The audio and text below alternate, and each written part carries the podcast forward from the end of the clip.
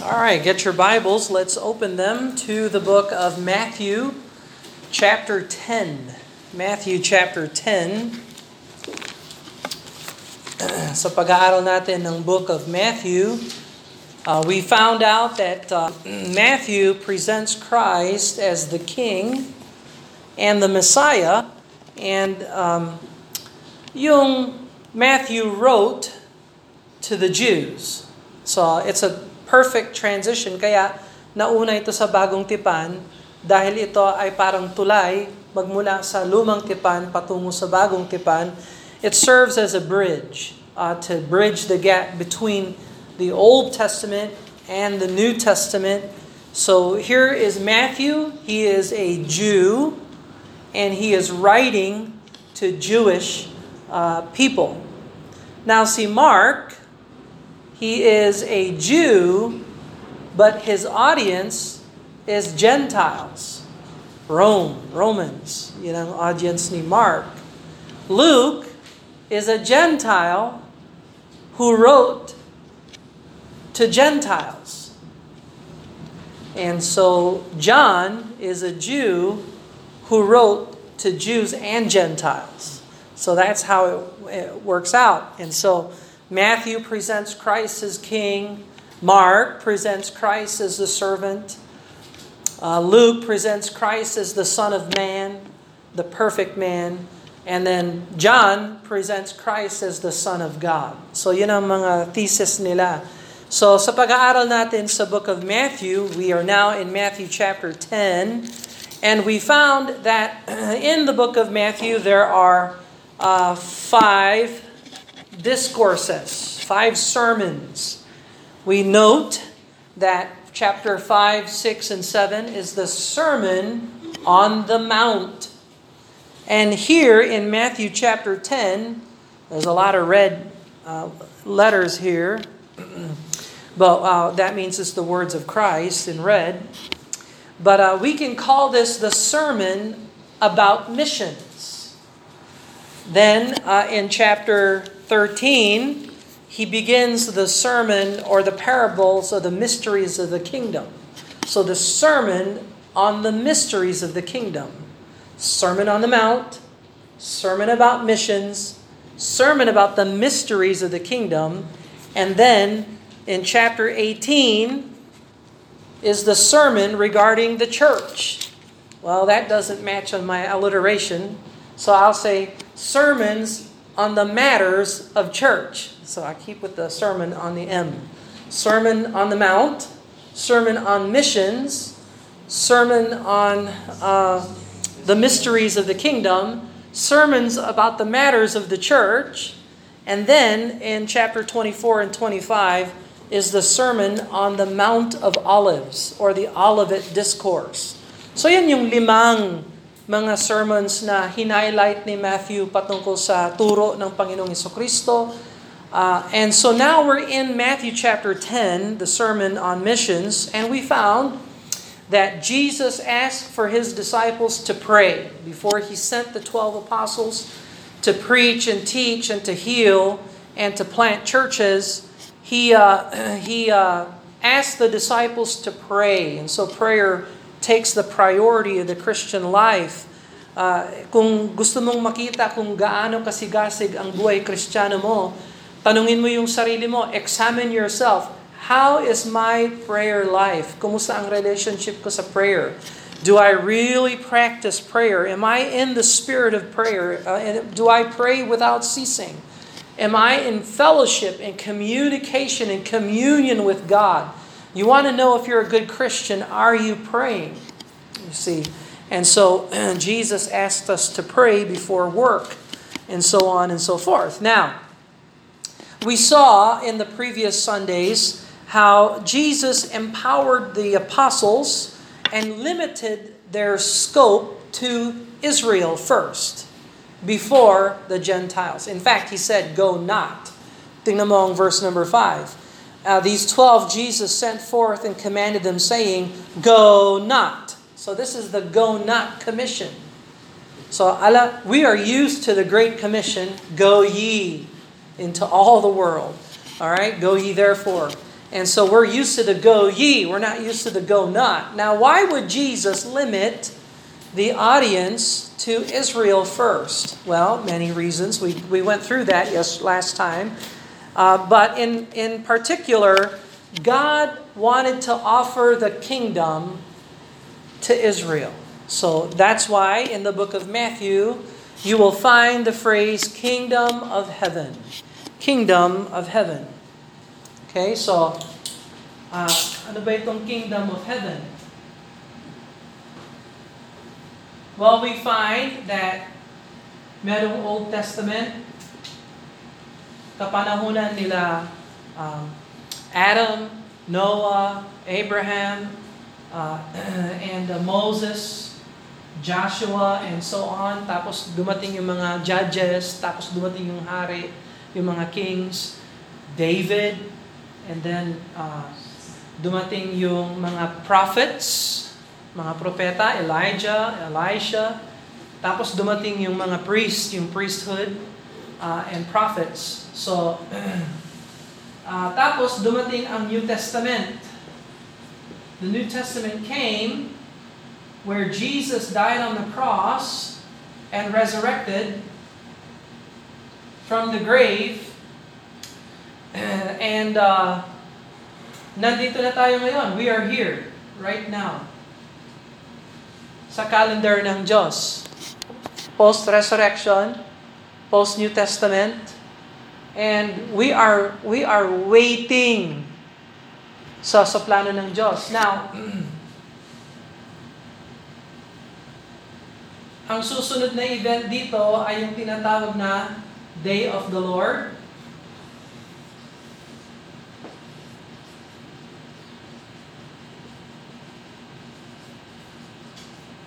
Day of the Lord. So, una dito yung tribulation.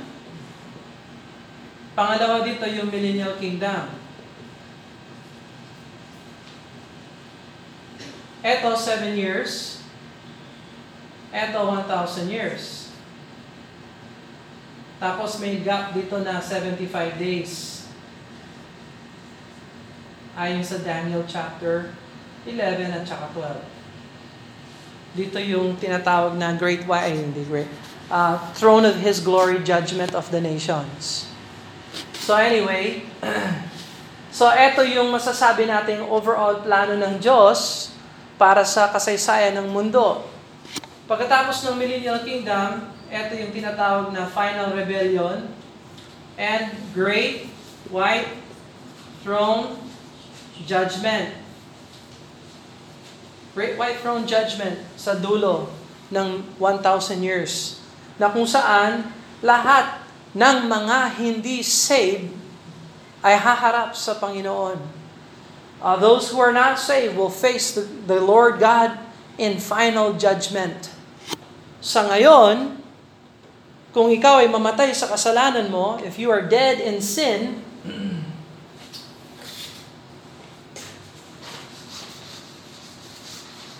if you are dead in sin, kahit na dito ka nabuhay, or dito ka nabuhay, dito ka nabuhay, dito ka nabuhay, or whatever, kung ikaw ay mamatay at wala ka sa Panginoon, may lalagyan.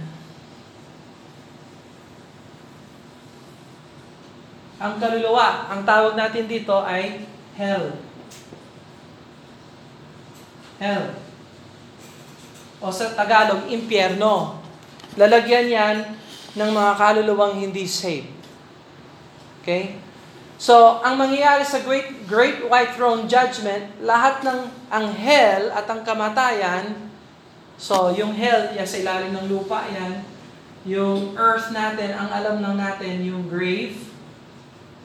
Okay, so death and hell will, will face God in the Great White Throne Judgment, and they will be cast into the lake of fire. So, lawa ng apoy. Na mababasa natin yung lawa ng apoy in relationship sa New Jerusalem na bababa. Yung lawa ng apoy nasa labas ng New Jerusalem. According to Isaiah chapter 66. So, basahin mo na lang yung last two verses ng Isaiah. Makikita ng mga nasa great nasa New Jerusalem yung city, New Jerusalem, eto by the way, lahat ng mga saved, lahat ng mga born again, magmula dito hanggang dito.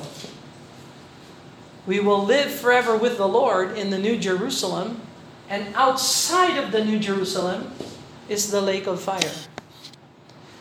These people will behold these people. So, katakot-takot talaga ang future ng hindi saved. Now, in Matthew chapter 10, kaya inuna ng Panginoon ang Israel dahil inoffer ng Panginoon ang kanyang kingdom, the kingdom of heaven, this is that, kingdom of heaven. Yung kanyang paghahari sa Jerusalem for 1,000 years, inoffer niya yan sa Israel before He died on the cross. Now, Jesus intended to die on the cross. The temple is to be destroyed, according to Matthew chapter 24. The Antichrist has to rule before the kingdom of heaven can come to earth. So hindi nagbago ang plano ng Diyos. God intended to bring heaven to earth upon the repentance and faith of Israel. Kaya lang, the problem is not the plan of the Lord. The problem is Israel rejected the Savior. Israel rejected her Messiah. So, he is the king, pero wala siyang domain. Wala pa siya sa domain niya. So, pag sinabing kingdom, ibig sabihin king and his domain, kung saan siya naghahari hari at kung anong uh, yung lugar ng kanyang paghahari, domain. So we have the king. If you know Jesus Christ as your Lord and Savior, you got the king. But we don't have the dominion of the king. Wala pa yung dominion niya. So, noong nangaral si Jesus Christ, He called Israel to repent and believe and receive the kingdom of heaven. It's at hand, sabi niya. At hand. Ibig sabihin ng at hand, malapit, nandyan na. You can, it started, it's there, it's here, and all you have to do is turn to me and trust in me as your Savior, and I will make sure you are in the kingdom of heaven. It'll be here. But Israel rejected him as the Messiah instantly. Sabi ni John, he came unto his own, and his own received him not. So hindi siya tinanggap ng kanyang sariling mga kababayan, yung kanyang mga his, his pangunahing bayan, Israel. So, dahil ni-reject siya ng Panginoon, ang Panginoon ay nag-expand ng kanyang plan. Sinali tayo, dito tayo, tayo ng mga Gentiles, See, ang, pla- ang plano talaga ng Diyos, gamitin niya yung Jews sa loob ng kingdom para sila ang maging saksi ni Jehovah na mag, ma- mangangaral sa buong, buong daigdig. At ang buong daigdig makikinig sa mga Hudyo at sila rin ay maliligtas. Kaya lang, nauna ang Gentile. The first becomes the last. And the last becomes the first. So anyway, So ngayon, tayong mga Gentile, meron tayong blessing na makukuha natin yung kingdom of heaven dahil sa grasya ng Diyos, balang araw masasali rin tayo doon. Pero ang hindi inaasahan ay yung pag-reject ng Israel at pagpasok ng Gentile, mauuna mo na yung Gentile. Hmm. So, now, parte ng ginagamit ito ng Panginoon, uh, ng turo ng Panginoon, tinuturo niya ito dahil alam niya kung anong haharapin ng mga alagad ng Diyos dito. Kasi matitira, may matitira dito ng mga Hudyo na hindi pa sila saved ngayon, masisave sila later. Ano ngayon, ano ngayon ang magiging responsibility ng mga disipulo ng Panginoon kung sila ay masave dito? Kasi dadaan sila sa napakatinding tribulation, pagsubok, persecution. Now, may mga times, no? So, may mga times na ang ang mga Kristiyano ay dumaan sa matinding pagsubok dito. No? So kamakailan lang, you, you remember, for example, mga taong 1500s. Okay, 2024 na tayo. 1500s. Uh, Christians who possess a copy of the Word of God was persecuted and burnt. Biro mo, isang 12-year-old yata or 14-year-old yata na bata na nasa nasa nasa bulsa niya yung kopya ng Lord's Prayer. Our Father which art in heaven, hallowed be thy name. Nasa nasa bulsa lang niya yung kopya ng Our Father, sinunog siya. Dahil illegal ang pagposes ng Bible noong 1500s. So, ngayon, malaya tayo. We say malaya tayo. At hindi natin, wala tayong naranasan na persecution katulad ng mga ninuno nating mga Kristiyano. So question, sinong mas, mati, sinong mas matinding Kristiyano? Tayo o sila? Who's a stronger Christian? The ones who face persecution or the ones who don't feel and face persecution? Which is the stronger Christian? the persecuted Christian is stronger. Kaya dapat, habang wala pang persecution, we should take advantage of our worship for the Lord and our service for the Lord. Habang wala pa tayong persecution na, na, na, na, na, na, na, na, na nararanasan. Habang wala pa, we should take advantage. Praying, reading your Bible, church attendance, fellowship, giving, and witnessing. Yung mga binanggit ko last week. We should take advantage of that. Today, and I mean this year, is one of the easiest years to serve the Lord. One of the easiest years. Ang pinaka, siguro ang pinakamatinding persecution na mararanasan natin sa ngayon ay yung pagtawanan tayo, ay yung sabihan tayong wag, or, uy, yun, hanggang dun lang yung persecution natin. That's it. Or yung mockery, yung sinasabing uh, mocking, ah, hindi naman, kailan babalik si Jesus? Masyado kayong addicted sa ministry ninyo. Yun. It's just, that's the extent of our persecution. Now let me ask you a question. If you are, kung hindi ka nagsaserve ngayon, na walang persecution, paano mo maasahan na magsaserve ka later pagdating ng persecution? So Jesus brings us to his perspective on persecution over here. Kasi nga, alam niya, ire-reject siya ng Israel. So, alam niya kung anong mararanasan ng mga believers ng tribulation saints. Okay? Now, tayo ba ay tribulation saints? Ano eh, ayaw ko ah. I don't know about you. Baka ikaw, gusto mo maging tribulation saint. Bahala ka. Okay? No, we are not tribulation saints. We are pre-tribulation saints. We're pre-tribulation saints. So, we, what a blessing.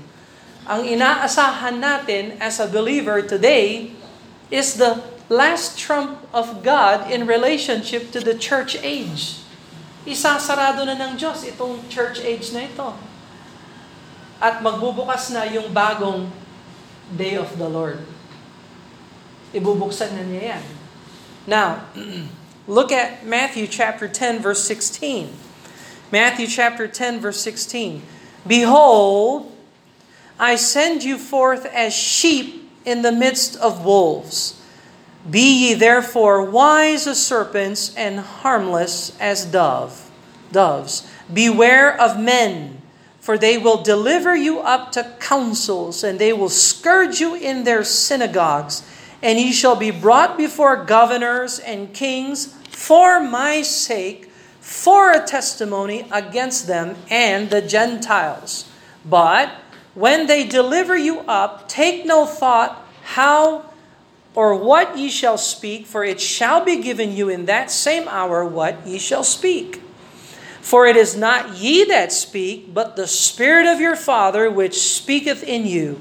And brother shall be delivered up, shall deliver up the brother to death, and father the child, and the children shall rise up against their parents and cause them to be put to death. And ye shall be hated of all men for my name's sake. But he that endureth to the end shall be saved. But when they persecute you in this city, flee into another, for verily I say unto you, ye shall not have gone over the cities of Israel till the Son of Man become. The disciples is not above his master, nor the servant above his Lord. It is enough for the disciple that he be as his master, and the servant as his Lord. If they have called the master of the house Beelzebub, how much more shall they call them of his household? Fear them not, therefore, for there is nothing covered that shall not be revealed, and hid that shall not be known. What I tell you in darkness, that speak ye in light, and, ye, and what ye hear in the ear, and preach ye upon the housetops. And fear not them which kill the body, but are not able to kill the soul but rather fear him which is able to destroy both soul and body in hell. Let's pray and ask the Lord to bless them. Father in heaven, we thank you for the Word of God. We thank you for the opportunity we have to study the Scriptures.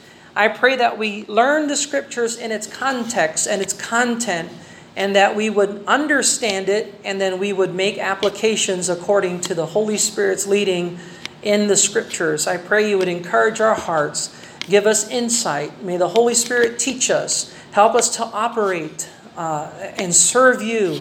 Uh, and fill us with your spirit to be pleasing and serving you. I ask that you help us in Jesus' name. Amen and amen. so, uh, alam ng Panginoon, Jesus knows that He will be rejected and that uh, there will be believers in persecution, in a time where the Antichrist is ruling and reigning. Now, what's their responsibility? How are they to behave? Look at verse number 16. Behold, I send you forth as sheep in the midst of wolves. So, sino yung sheep? This is a simile. Ang tawag dito ay simile kasi sabi, as sheep. You see, it's as doves, as serpents, so it's not you're not a you're not literally sheep, but you're like sheep.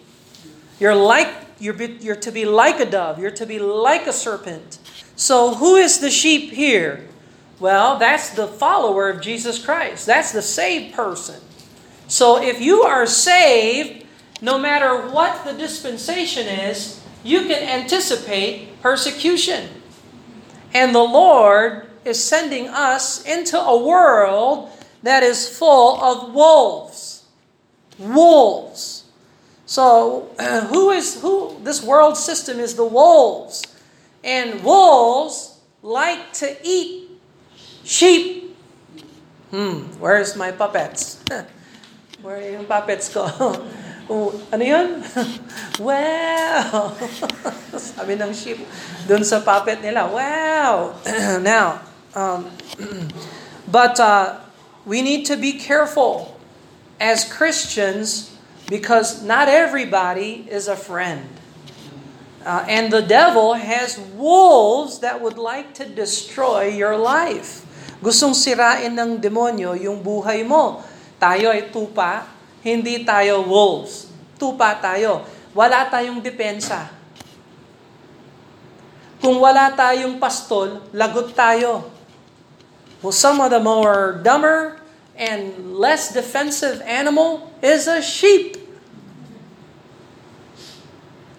And we need a shepherd. And we have one, thank the Lord. The Lord Jesus Christ is our shepherd. But uh, there are wolves that want to destroy us. Be ye therefore, and so ang payo ni Jesus Christ, be ye wise as serpents. So here's another picture. Jesus always used the simple illustration. Wise as serpents. Wise ba yung mga serpents? Are snakes wise? Well, they know how to hide. Don't they?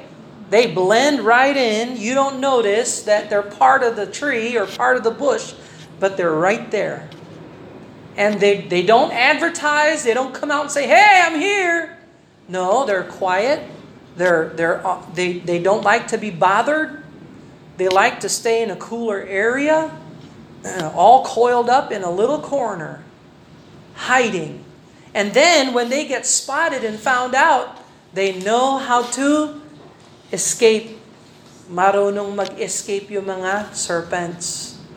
So, uh, ang tayo ng Panginoon, pag pumasok tayo sa persecution, hindi masama na umalis.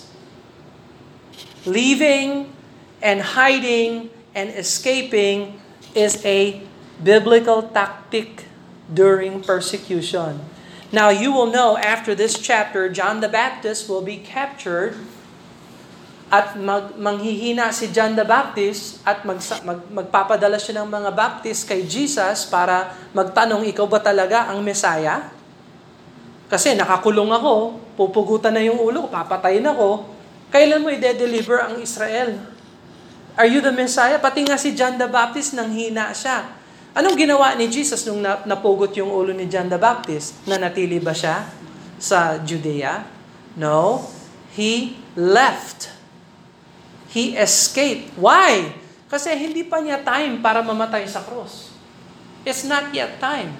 So he was wise as a serpent to escape. He's also, sabi niya dito, harmless as doves. Now, I know some of you are afraid of birds. No? Kayo takot sa bird. Sabihin ko sa inyo ha, yung bird ang takot sa'yo.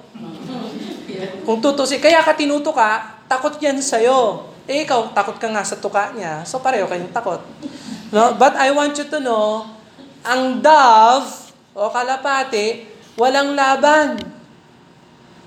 That is a harmless animal as doves. There's the idea of meek and mild and peaceable. Gusto ng birds? Peace. Birds don't like it when you're aggressive, when you're loud and quick. Kung aggressive ka, maingay ka, mabilis ka kumilos, ayaw ng mga birds. Birds don't like it. You know what birds like? Birds love to chill. They like peace and quiet yan. Pag naka-peaceful na yung bird, nakaupo yan ng ganyan. Tapos yung, pupunta pa yung tuka niya dito, tapos yung tulog na yung pala yung bird pagtahimik at walang kumikilos. Now, kung ikaw kumilos ka ng mabilis, talagang gigising yan. Aalis yan, lilipad yan. Kaagad is sensitive. Birds are very meek, mild, and peaceful. Now, in our attitude as Christians, bilang Kristiyano, God, the Lord Jesus said, we're to be harmless as doves, sa, sa gitna ng mga pagsubok natin, no matter where you are in this chart, when you face persecution, our attitude should be meek and mild and peaceful. Peaceful. Biro mo yung mundo natin, ang gulo, tapos tayo dapat peaceful, meek, and mild. So we need the grace of God for that. And the Lord uh, likens us here to these things. Now, Tinan mo ang verse 17. But beware of men. Na, narinig na ba ninyo yung beware of dog? Mga karatula, beware of dog. Dapat may karatula, beware of men. Why? Kasi yung men na hindi saved ang gagamitin ni Satanas para maging persecutors ng mga Kristiyano. These men are unbelievers And it says, They will deliver you up in the councils and will scourge you in their synagogues. This is what they did with the Lord Jesus Christ. Ito yung naranasan ni Jesus Christ. They delivered him in the council, they scourged him. Ngayon, tayo naman, followers ni Jesus Christ, kung yan ginawa nila kay Jesus, anong maaasahan natin as believers? Tatratuhin tayo ng maayos, yung master nga natin, nilapastangan, tayo hindi. You see? Now, when when when the great when the when the Lord raptures the believers, ang maiiwan dito yung mga hindi saved.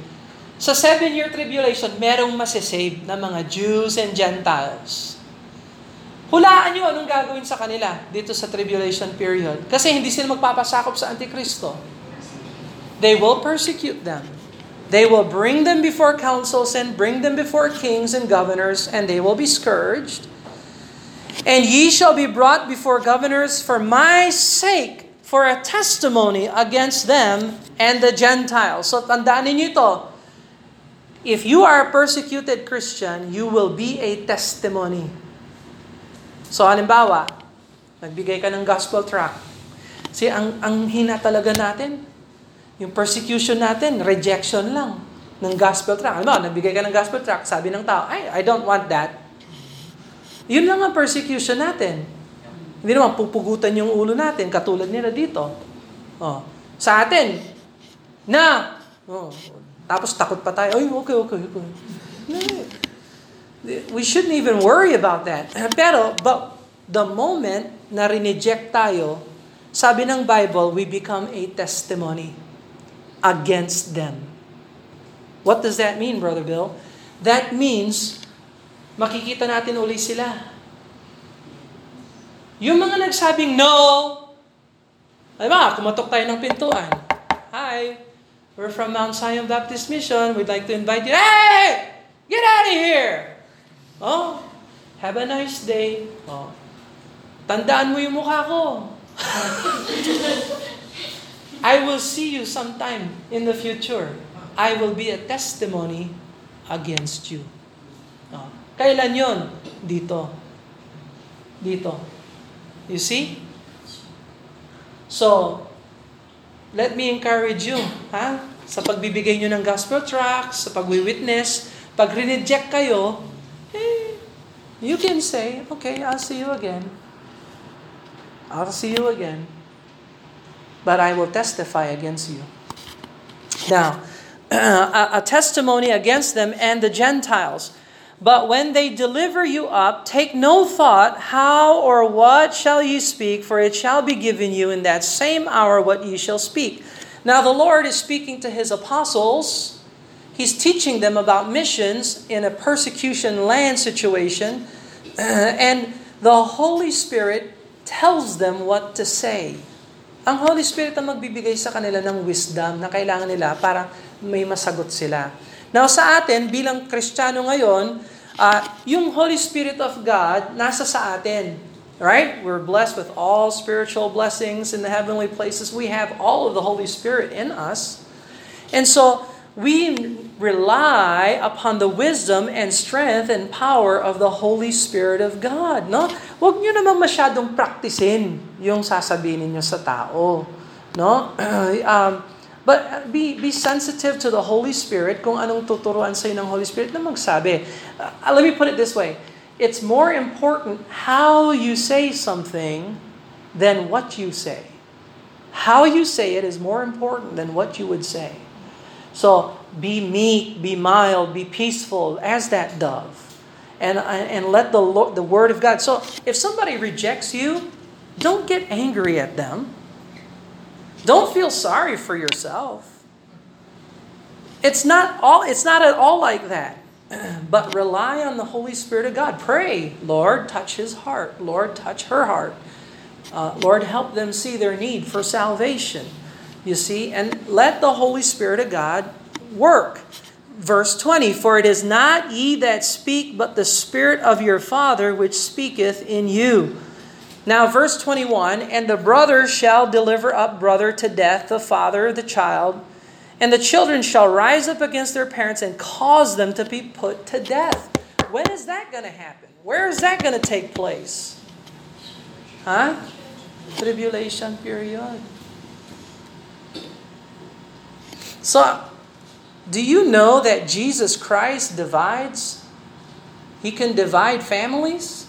Hmm? So, wala namang guarantee sa family. There's no guarantee that in the family, everybody is born again and saved. There's no guarantee in a church, everybody's born again and saved. Now, we do our best to teach and preach, and we believe in regenerate church membership. Ha, hindi ka pwedeng mag-member ng church. Wala kang testimony ng salvation. Hindi mo alam ang salvation. You can't be a member of the church. No, we won't receive you. Ah, may magsabi, Pastor, eh, Pastor, tawag nga sa akin, Pastor, hindi nila alam. eh, Pastor, i-baptize mo ako. Oh, ba't kita i-baptize? Para ano? Para masave ako. Okay. I will reject you. Oh, why? Nakakapag-save ba yung baptism? No. Okay, so ang tigas talaga ng ulo ng tao. Parang bingi, hindi nakikinig. Okay? So, kung wala kang testimony of salvation, hindi kita pwedeng i-baptize. Now, on the other hand, kung magpanggap ka na meron kang testimony of salvation, anong magagawa ko? Hindi ko naman alam ang heart mo. Hmm. Brother Bill, save ako. Ah, may sungay ka nga. Save ako, Brother Bill. Oh, well, you want to be a part of the church? Yes. Tutulong ka sa church? Yes. Okay then I'll baptize you. O, pagdating sa langit, hindi ko alam yung heart mo, nan- wala ka sa langit. Lahat kami nandun, ikaw, naiwan ka dito. O, anong sasabihin sa akin ng Panginoon? O, hindi naman niya ako masisisi, hindi ko alam yung heart mo.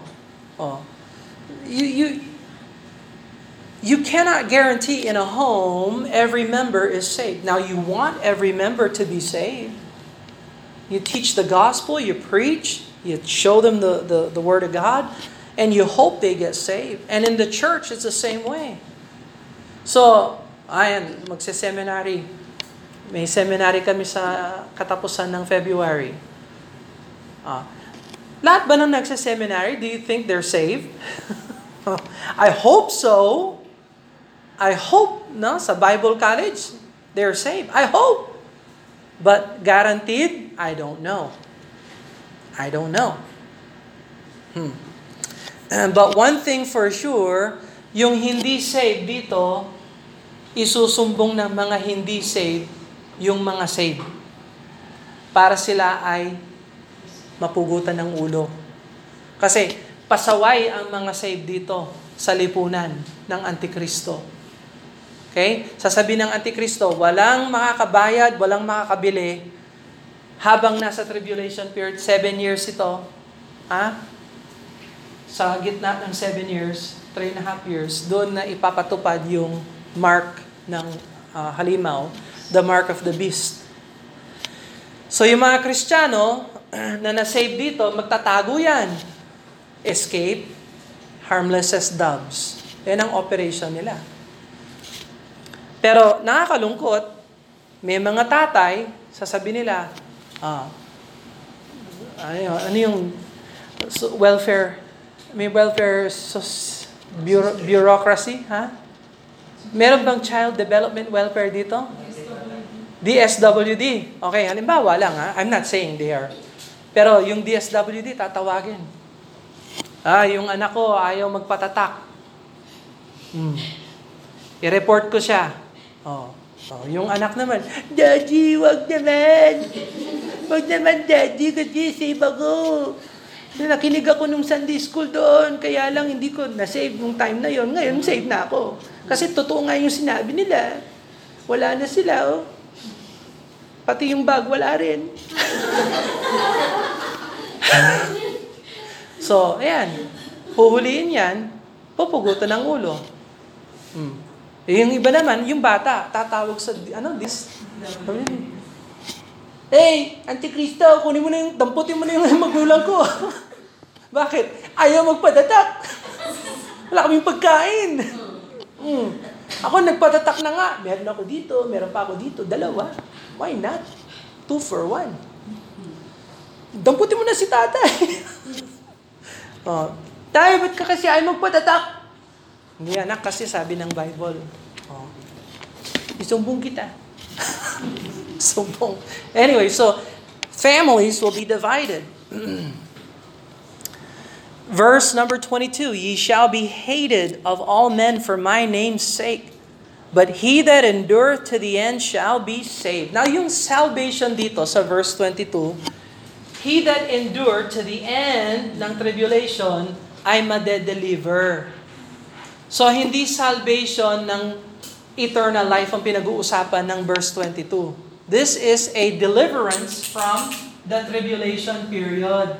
From the rule of the Antichrist, the Christian who endures to the end is faithful to the Lord, to the end, will be delivered. Revelation 19. When Jesus comes back, He's gonna come back for Israel. He's gonna come back for His disciples. And kaya, madedeliver yung mga disciples niya. Is that clear? Okay? So, kaya pag ginamit ito ng mga kulto, oh, halimbawa, sa Badista, basta maging tapat kami sa sa dulo, maliligtas din kami. You know? That's not referring at all to soteriological salvation. This is eschatological salvation, deliverance. Okay? so, verse 23, But when they persecute you in this city, flee unto another. Ah, so halimbawa, nakatira ka sa Capernaum, na-persecute ka sa Capernaum, eh di bumaba ka kasi, punta ka sa Nazareth. O pag na-persecute ka naman sa Nazareth, baba ka, punta ka sa Cana. O pag na, na, na, nahabol ka sa Cana, saan ka pupunta? Baba ka, punta ka sa Samaria, Sychar, o Decapolis. Ang dami mga cities na pwede mong, pwede kang magtago dito. You see? You see, this is what he's referring to. Now, sabi niya dito, For verily I say unto you, ye shall not have gone over the cities of Israel till the Son of Man become. Revelation 19. Hindi mo mauubos yung mga lungsod ng Israel, tago ka ng tago ng tago, at darating na ang Son of Man. According to the, the term Son of Man, uh, goes all the way back to Daniel. so this is referring to the coming of Jesus Christ, not here in the pre-tribulation rapture. It will be here in the second coming, the revelation of Jesus Christ, Revelation 19. So, tingnan mo ang plano ng Panginoon. Gusto ng Diyos i-offer ang kingdom, reneject siya ng Israel, ngayon, ipapersecute ng Israel yung mga disciples. Pero kung tapat ang mga disciples, babalik ang Panginoong Iso Kristo, ide-deliver sila. And they will be delivered from there. So, verse 24, the disciple is not above his master, nor the servant above his Lord. It is enough for the disciples that he be as his master and the servant his Lord if they have called the master of the house Beelzebub. So anong ibig sabihin ng Beelzebub? The word Beelzebub is a name of the Gentile gods. So, Baal, naalala niyo yung Baal? Yan, that is Beel. Beel. That comes from Baal. That means Lord or Master. Now, yung Zebub, ang ibig sabihin ng Zebub, dung. Tagalog, tae. Siya ang Lord ng dung. He is the Lord Master of dung. so, so if they call the master of the house Beelzebub, how much shall they call on them of his household? So, kung baga, ang trato ng mga Pharisees and Sadducees kay Jesus ay siya ay isang Beelzebub. That's what they believe. That's what they think of Jesus. That he, you think you're the Lord of all? No, you're the Lord of dung. That's who you are. And so if they think that our master is the Lord of dung, what do you think they'll think of us? We are the followers of the Lord of dung. So, not a good estimation. Now, etong panlilin lang sa Panginoong Kristo ay nagawa ng mga Pharisees and Sadducees and scribes. Uh, mapapatawad pa sila kapag nagrepent sila and believe. Pero darating ang time na sasabihin nila, gagamitin, ginagamit ng Panginoon ang kanyang kap- ang kapangyarihan ni Beelzebub. That's the Holy Spirit. Hindi na sila mapapatawad nun. Yun yung sinasabing unpardonable sin. At yon ay para sa mga Pharisees ng kapanahonan ni Kristo. And certainly, if they believe that Jesus operates in the power of the devil, they're not going to come to him for salvation. So, verse number 26 Fear not, therefore, for there is nothing covered that shall be not be revealed, and that hid that shall not be known. So, huwag kayong matakot. So, here's the payo ng Panginoon sa persecution. If you're persecuted here, or here, or here, fear not them. Huwag kayong matakot sa persecutors. Focus on the Lord. Fear the Lord. Don't fear man. Now, fear not fear them not therefore, for there is nothing covered that shall not be revealed, and hid that shall not be known. What I tell you in darkness, speak ye in the light. Yung mga tinuturo ko sa inyo ngayon, sa kadiliman, yun ang ipahayag ninyo. Yun ang ituro ninyo sa lahat. Teach and preach and declare the truth. What I teach you in darkness and secret, teach it in the in the streets, in the synagogues, everywhere you go. Give them the light of the word of God. That's what Jesus is saying. what ye hear in the ear, preach that ye upon the housetops, and fear not them which kill the body, but are not able to kill the soul, but rather fear him that is able to destroy both soul and body in hell. Ah, pala. So, ang tao, meron siyang dalawang bahagi. Meron siyang physical na pagkatao, that's your body. Eh, yung sa loob ng body mo, meron pala tayong soul. Body. Yung persecutor, pag pinatay ka, ang mapapatay lang sa'yo, yung yung body. Eh, yung kaluluwa mo na kay, na kay Kristo, na kay Lord. Hindi sa impyerno. Malinaw yan. So, ikaw, halimbawa, hindi ka nagpa-save ngayon. Oh, pag na-rapture na kami, wala na kami dito, pwede kang ma-save dito. Hmm. Kaya lang, yung body mo, subject to death. Hmm. Pero yung kaluluwa mo, save. Oh.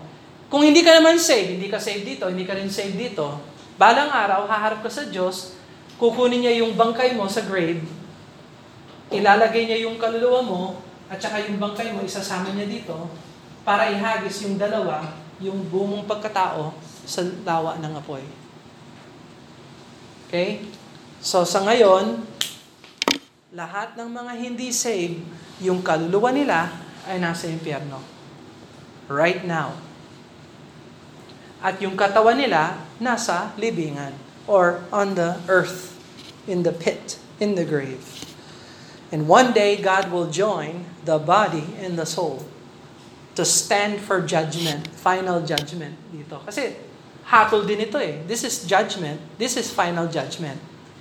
So, you will stand trial to God someday. so, in any of these areas, Christians will all, you, asahan natin ah, bilang Kristiyano, meron tayong persecution na maaasahan. Wala tayo dito, nandito tayo, pakit tayo sa langit, pagdating ng uh, rapture, pero habang naghihintay tayo sa rapture, darating ang persecution sa atin. What do we do? We don't fear man. We fear the Lord. We continue serving the Lord. We remind, we remind ourselves, harmless as doves, wise as serpents. Let's be wise. Let's be harmless. so how do we prepare for persecution? Paano tayo magpe-prepare? Na, sa pers- Mag-imbak na tayo ng tubig? Mag-collect na tayo ng pagkain? No. How do we prepare for persecution today? Kasi may rapture naman tayong inaasahan. Hindi naman tayo papasok dito. By the way, may mga Kristiyano nagtuturo, papasok yung mga Kristiyano dito. Kalahating bahagi. Ayan, ang tawag doon, mid-trib mid, sa gitna, mararapture tayo. Pero matitikman natin yung unang three and a half years. Kabobohan yun. That's, that's false theology. Meron naman nagtuturo, walang rapture, talagang pag dito na lang yung rapture natin. So, buong tribulation. Ha? Ang tawag doon, post-trib. Post. Saka na. Pagkatapos ng seven years, talagang matitikman natin bawat taon ng Antikristo. Kaya ang gusto nyong malaman kung sinong Antikristo, magstay na lang kayo. Ay, ako, ayaw ko. I don't care kung sino man yan. Ha? Pero sabihin ko sa inyo, yung si Satanas, hindi niya alam kung kailan babalik si Jesus Christ. Therefore, sa bawat generation, bawat taon, meron siyang tao na ready na sakupin at gamitin. Sigurado ako, itong taong ito ay kasabwat ng UN, kasabwat ng World Economic Forum, kasabwat ng G8, kasabwat ng globalism, environmentalism, lahat, socialism, communism, lahat ng ism. Nasa kanya na. Okay? So, tayo, hindi tayo naniniwala sa any of that. We believe the Bible at ang turo ng Bible, we are looking for the blessed hope and the glorious appearing of our great God and our Savior, Jesus Christ. So, how do we prepare for tribulation, uh, for persecution? Naalala niyo yung sinabi ko last week? Pray. Pray. Bible reading. Church attendance, church fellowship, giving, witnessing. Kung hindi mo magagawa ito ngayon na walang persecution, siguradong hindi mo magagawa yan pagdating ng persecution. I'm not saying that we are going to mar- be martyrs. I don't know if I'm strong enough to become a martyr. I don't believe I am. But pagdating talaga ng persecution, there, God has grace and a way of giving us strength to endure whatever persecution is in front of us.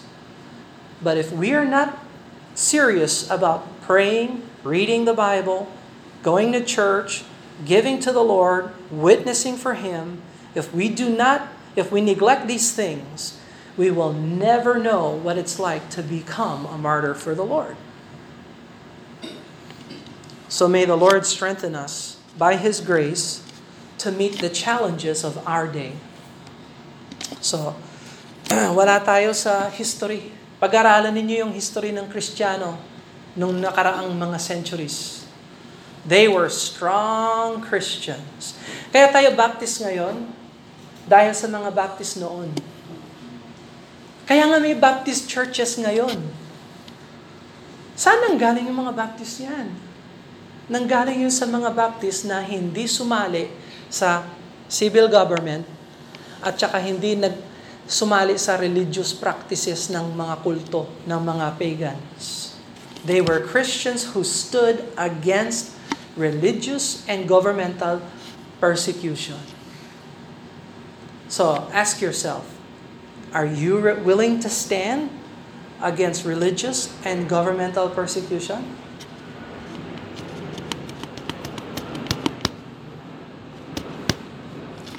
Church lang, hindi magawa. Prayer lang, hindi magawa. Pagbabasa ng Bible, boring. Either you are not saved or you are terribly backsliding. Kaya pagdating ng persecution, wala. Now, thank the Lord you're still saved. Amen? If you are truly saved and weak, that's that's something na recognize. Kasi pwede ka naman yung strengthen kung gusto mo magpa-strengthen. Huwag tayong manatiling weak. Let us pray.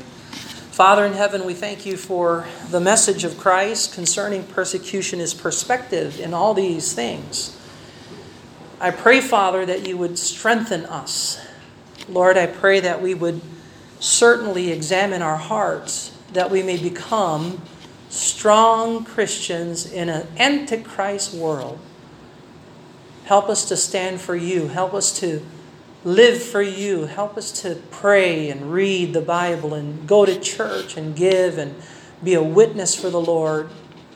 Help us to enjoy the fellowship, the scriptures. Help us to grow more and more. And when the time comes we have to face persecution, we can rely upon your grace to strengthen us because we know we are weak and we are without power, we are without strength. Apart from Christ, we can do nothing. We confess that before you, Lord. Ask you strengthen us. In Jesus' name, amen and amen.